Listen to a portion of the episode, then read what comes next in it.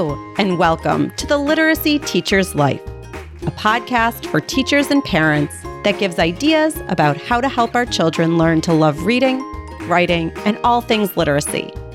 I'm your host, Elizabeth Morphis, a literacy professor and a mom to two elementary aged girls. Here we'll talk about thoughtful, creative, and realistic ways to navigate literacy learning so that your children will feel supported and seen in their reading and writing. Now, let's get this conversation started.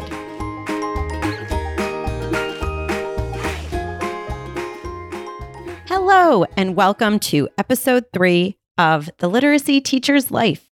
I'm your host, Elizabeth Morphis.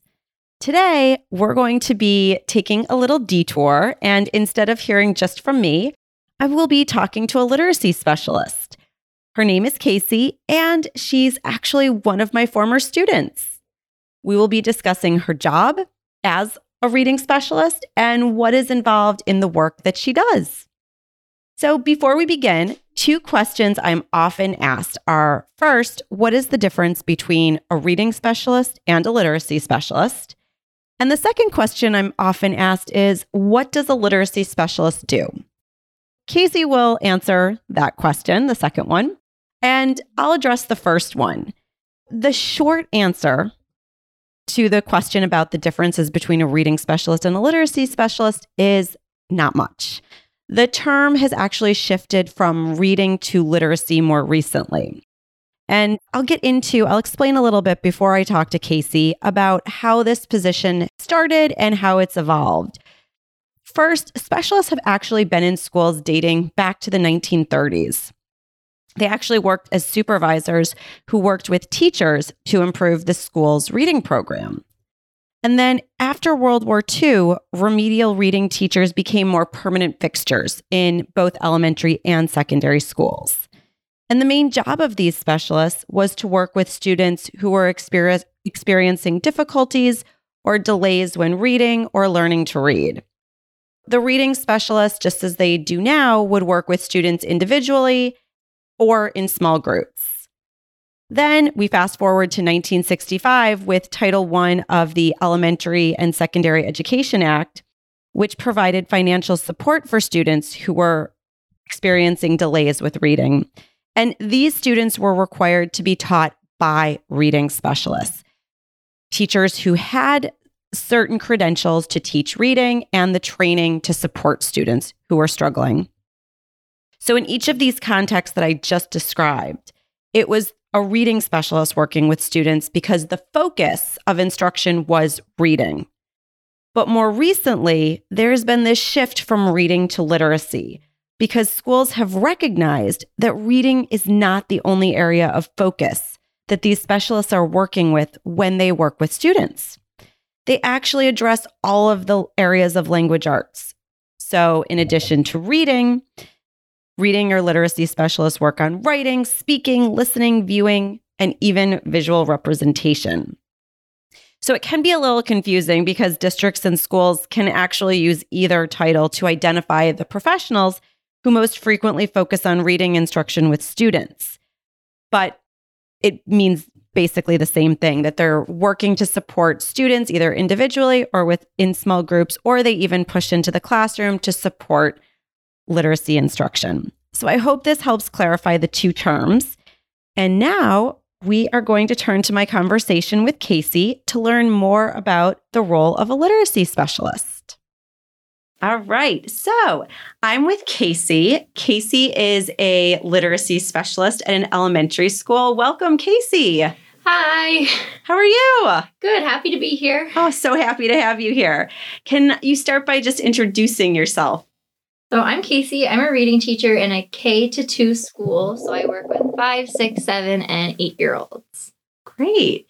And can you start by your reading specialist? One question that I often get is what is the job of a literacy or a reading specialist? Well, my job is to kind of be the point person for anything reading based in the school and also to be a support for the students in my school who may be struggling with reading. Great. What do you do to support the students' literacy? I push into classrooms and I pull out. I mainly Mhm. work in small group with first grade and second grade students who've shown that they're struggling with reading right now, mainly focusing on decoding as they're still so young and the comprehension piece hasn't pulled in yet. And with kindergarten, I mainly push into the classroom as they're too young to really fully determine if they need reading support. By the end of the year, that sometimes changes. But right now, since we're still in October, I'm pushing in and supporting kind of a whole class group there. Great. Can you explain the difference between push mm-hmm. in and pull out? So, push in is when I go into the classroom, I co teach and work with the main classroom teacher, as well as pull small groups as needed within the classroom setting. Pull out is when I take a small group of students who have similar needs and work with them for about a 30, 40 minute at a time in my own classroom outside of their classroom setting. With your own materials? Yes, with my own things and my own materials. Great. So, are you required to assess the students who you're working with? Yes, I am. So, as a whole school, the whole school is screened via a test called NWEA. And using that data, we pull students who are showing that they may have a reading deficit to do something called AIMSWeb with them, which is like a progress monitoring tool that we Mhm. use throughout the year. My school has also used Fountas and Pinnell, the running records in the classroom, and I also use them to progress monitor my students. And we recently picked up a test called Early Bird that is for more phonological awareness. So, the Skills. sounds, Yes, the the- sounds that the letters make. Great. How often do you assess the kids? The whole school is assessed three times a year in the fall, winter, and spring, Mhm. but my students, I progress monitor them via AIMSWeb twice a month, so about every other week to You're assessing them every other week. every other week. Wow. To, yeah. Okay. And then do you discuss that with the classroom teacher? Yeah, so that's used like they ask for it, especially when it comes to conference time, or Mhm. if they have a phone call with a parent that I usually will sit on if it's one of my students so that I can show them their progress. And Right. Yeah. And you can show that, that I mean, you're doing it frequently so you can show Yes. what's happening. Great. So, what types of instruction do you use when you're working with the students? Let in the pullouts. Let's start with Mm-hmm. the pullouts. we use, we have three different programs that we use to build off of. If we have students who are focusing on decoding and like their decoding and phonological like awareness needs, we Mhm. have we use Fundations and I am a double dose, so they get Fundations for their phonics instruction in the classroom. But then when they come to me, they get a second sort of like helping of it that we do it again and sometimes maybe a little bit behind the classroom to support them where they're at. And we also use a program called Heggerty, which is a phonological awareness program that's done all verbally so that they kind of build their awareness of sounds and like letter relationships. And then students who are struggling with comprehension, we use a program called Leveled Literacy Intervention, which is a comprehension based program. Great. And so you use those two programs with the kids in the group. Yeah, all, all three Yeah. of those, depending on what the student's needs are. So if they are a group that's focusing on decoding, we use Fundations and Heggerty. While Okay. if they're a group that's more focused on comprehension and writing about their reading, we use level literacy intervention. So the the small groups are really targeting the needs of the students. Yes, we use all the data from the many assessments that we have to figure out what all the group student specific needs are. We group them based on what those needs are and then use that to help drive our instruction. So you have some groups get the get more phonics Mhm. and phonological awareness. Other groups get more comprehension. Do you have any that get both? That receive both In forms? right now, no. In the past, I've had, and but that's mainly the only time they've really received both is actually when we see them have a greater deficit, so that we're supporting them at all ends because they show that they're kind of struggling across the Mhm. board. While other students, it's we pick their lowest point to help bring them up, and kind of that it will balance out where they Yeah. are. So really, I've only got had students who get everything who are really showing that they need that kind of everyday support. Okay. Interesting. Yeah. So it's really one or the other. Yes, it's one or the other really because just how it kind of naturally happens is that once they get that decoding piece, then they move on to Mhm. comprehension. So they may be focusing on decoding in the beginning of the year, but by the and getting Fundations, but by the end of the year, working in that level literacy Yeah. area because they've more mastered their decoding and we're working toward comprehension. So they'll Okay. kind of graduate up or like move down the line through Right. the programs. Okay. That's interesting. What about writing? Are you able, in terms of time, to work with the students on writing? The main focus of writing I work on them is based on the program we're on. So if they're focusing on decoding, the main writing we do is writing words and writing sentences that focus on the rule they're learning. So not really creative writing, more writing of implementing these rules that they've learned in like a writing setting. Okay. So for the phonics program, Mhm. let's take that as an example. Mhm. So if they're learning sight words, you then want them to write using those sight words. Yes. So usually like using the program there they give sentences and words that go along with what the rule they're learning or I make them up, but it's more of I give them a sentence, they would write it, or I would tell them to write a sentence using these words, but it's not in that, oh, write a story or Right. write what you're thinking about this book we've read. It's more I guess regurgitating the rules they're learning to Mhm. show that they can implement them in like a few different settings while we're together. Okay. And what about the comprehension? What Yeah. what does writing look like for the comprehension component? the program we use does allow us to have a little bit more flexibility with the writing. There is a writing a reading a writing about reading part within that program. So they are the books we read together. They are expected to write about them and generate responses. So that has a little more flexibility, but it's based on the program we're using. It's not supporting their writing within the classroom. So Okay. that's like a separate time in when they're with their Right. teachers, mainly when they focus on that creative writing Mhm. aspect. So let's take the kindergarten for Mhm. push in. Mhm. What do you do when you push into the classroom? So usually, uh, when I push in, it will be co-teaching with the teacher whatever the unit of study is that mm-hmm. day, and then we will go into stations. So I will most likely, I usually take the lowest students first, the mm-hmm. second lowest second, and then if time, I will take the other two groups who are either at grade level or above grade level. Wow. And in that time, it's either a guided, I do a guided reading lesson that's based mm-hmm. off of the skill they're learning or some sort of, or some sort of phonics or letter game, depending on where they're at in the year and what they're kind of capable of doing and what we're learning at the time. So it's nice for the kindergarten. Hmm. You really service all the Yes. kids. All the kids are getting support from you. Yes. That's And really that's even in the classroom because sometimes even I go in and maybe it's not stations that day and I just go teach with the teacher and walk around support. So I do get to know most of kindergarten, or at least the, I do have, there's two of me and another reading teacher where I work. So we work half and half. So I get to know about half the kindergarten of Valley Rowan. She gets to know the other half of kindergarten. Which is very really nice. And then they get the extra support, which is fabulous. That's great. So how so that you explained a little bit how you work with teachers in kindergarten where you're really co-teaching with them and probably co-planning. Mhm. Yeah. What about that when you pull out, how do you work with the teachers in that capacity?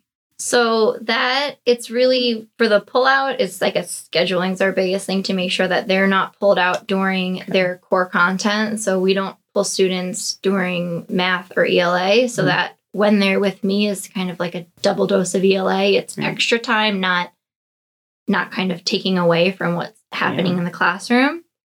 Really it's when I take them and working with them on like what their biggest deficit is and what they're struggling with most and then really relaying that to the teacher and sharing what we did and using that like i said i progress monitor every two weeks using that data to share with the teacher like this is where they're at this is what i do and maybe how can we bridge that into the classroom and having those conversations with them so that language is the same across the board and Yeah. that they're working on similar things in both settings so that Okay. it's giving them the most amount of support That's great. So it's really streamlined between you and the classroom Mhm. teacher.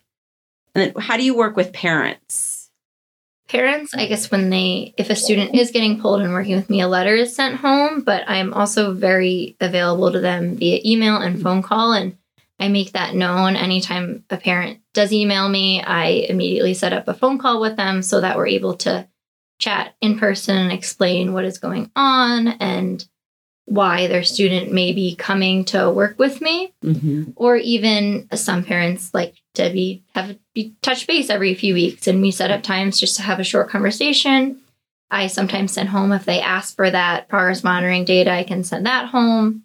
Anything that we use I'm i can send home with the students. I just if the parent asks or i offer it to them i just i don't send things home without asking because you never know what they want and what they don't want. But I'm very lucky that I where I work, the parents are very uh, mostly happy with the support and they're excited that their child's getting a little bit of extra mm-hmm. support. So I've really had a very positive experience with parents, which that's is good. I'm very thankful for. That's great. So let's talk about that letter that's getting yeah. sent home. So when we're recording this in mid October, which many kids, this is kids have been assessed at this point yes. in by the classroom teacher and sometimes by a reading specialist yes. as well. And they did do the the NWEA. Mm-hmm. They've kids have taken some type of mm-hmm. more norm based yes. assessment. So what does it mean when a parent receives that letter or a call from the school that their child needs reading support? I would say it's a positive thing in a way just because it's hey like we noticed something and we want to help your child now so that five years mm-hmm. down the line, they're not sitting in fifth grade or sixth grade, still really struggling to understand yeah. what's going on in school. That working with these young students, that, yeah, it might make a parent nervous that they're like, what's going on? But showing them that we're here to help them and help their children this early, I feel like in general is a positive thing for the child's education, especially in the long run. Right. And it's better to receive the services yes. right away rather mm-hmm. than wait. Yes. So I've also heard parents ask, should I hire a tutor and not take the services that the school is offering? What are So I guess as a teacher and when parents ask me that I can't give opinions on it. If you want to get a tutor, that's 100% mm-hmm. up to you because that's your household, but if the school is offering the support, I see no reason not to take it because I know most schools, they choose the times that the children are pulled out of the classroom is not during core content area. They're not missing really anything. It's mm-hmm. usually during like a downtime that it's, it's in a way free tutoring. It's right. it's happening in school and they're getting this here and the teachers work very closely together that if anything it will help your child. I don't see any hurt in it whatsoever. Right. Yeah. That's a good that's, yeah. that's a good way to look at it. Yeah, and again, it's not it's to, to support the child, yes. not not a reflection on anything else. Yes. Yeah. Well, great. Is there anything else about your job or your role as a reading teacher that you want to that you want to share before we end? Um, I guess that I feel very lucky that I get to work with almost like all of the professionals in my building that I'm I work with across all grade levels and I get to see students progress. Like I I get to work with some students maybe through kindergarten through second grade and get mm-hmm. to see them grow as learners and also be able to support them for that whole time mm-hmm. instead of just one year is wonderful and that I get to being able to work with every grade level kind of have like an insight on what happens like across the span of the school not just know, okay, this is what happens in first grade. I kind of can see the big picture, which is very nice and really nice. It makes it very uh it's it's never a dull moment. Right. There's always something new going on somewhere. Right. And right. I'm usually I can be involved with it, which is very exciting and very nice. That's great. Yeah, it is really nice to yeah. see how they come how they enter mm-hmm. school and where you're in a K2 building yes. where they need to be when they leave second grade and go to the yes. go to third grade. That's great. Well, before we end, we're going to end on a positive note. This is when we sh- we share something that went well or is going well with your teaching, reading, and writing. So, what is something that's going well in your literacy life? I can go first if you want. go for it. Okay, I will. So, last week with my graduate students, we covered guided reading. Okay. And small group instruction, yes. particularly focusing on guided mm-hmm. reading, mm-hmm. where a skill or strategy is taught, mm-hmm. and then the kids get to practice at reading. And they came with awesome questions and left with ideas on how to enhance their guided reading. So that made me very happy. Oh, this makes teaching more exciting too. And when they, when questions are brought, and I feel like it leads to good discussion. Exactly, and it can just it can only help the teaching and the students. So yeah. I guess one of my positive is I just feel very lucky that every day I have people in my building and outside of my building supporting me as I grow as a teacher. It's I feel like I have many outlets to learn from mm-hmm. and that I feel like I have grown so much in the past couple years as an educator because of the people I work with and who I have access to. So yeah, that's great. kind of where I'm at. That's awesome. I'm lucky to have people to learn from exactly, as I'm right. learning a lot. As you're learning. yeah. Well, that's great, Kasey. Well, thank you so much for speaking to us. And hopefully, you'll come back again. Of course. Thank you for having me. Well, that was such a pleasure to speak with Kasey. Kasey, thank you so much for sharing information about your job and the role of a literacy specialist with everyone. Kasey is someone who I always enjoy speaking with about literacy and teaching, and I really hope you enjoyed this episode as well. And that's it for this episode of The Literacy Teacher's Life. Get in touch. I'm on Instagram at The Literacy Teacher's Life. My email address is elizabeth at theliteracyteacherslife.com. Thank you so much for listening. Please tell a friend about this podcast. And of course, you can leave me a review on any podcast platform where you listen.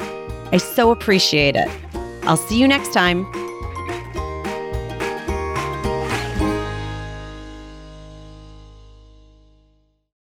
This podcast is part of the Sound Advice FM network. Sound Advice FM, Women's Voices Amplified.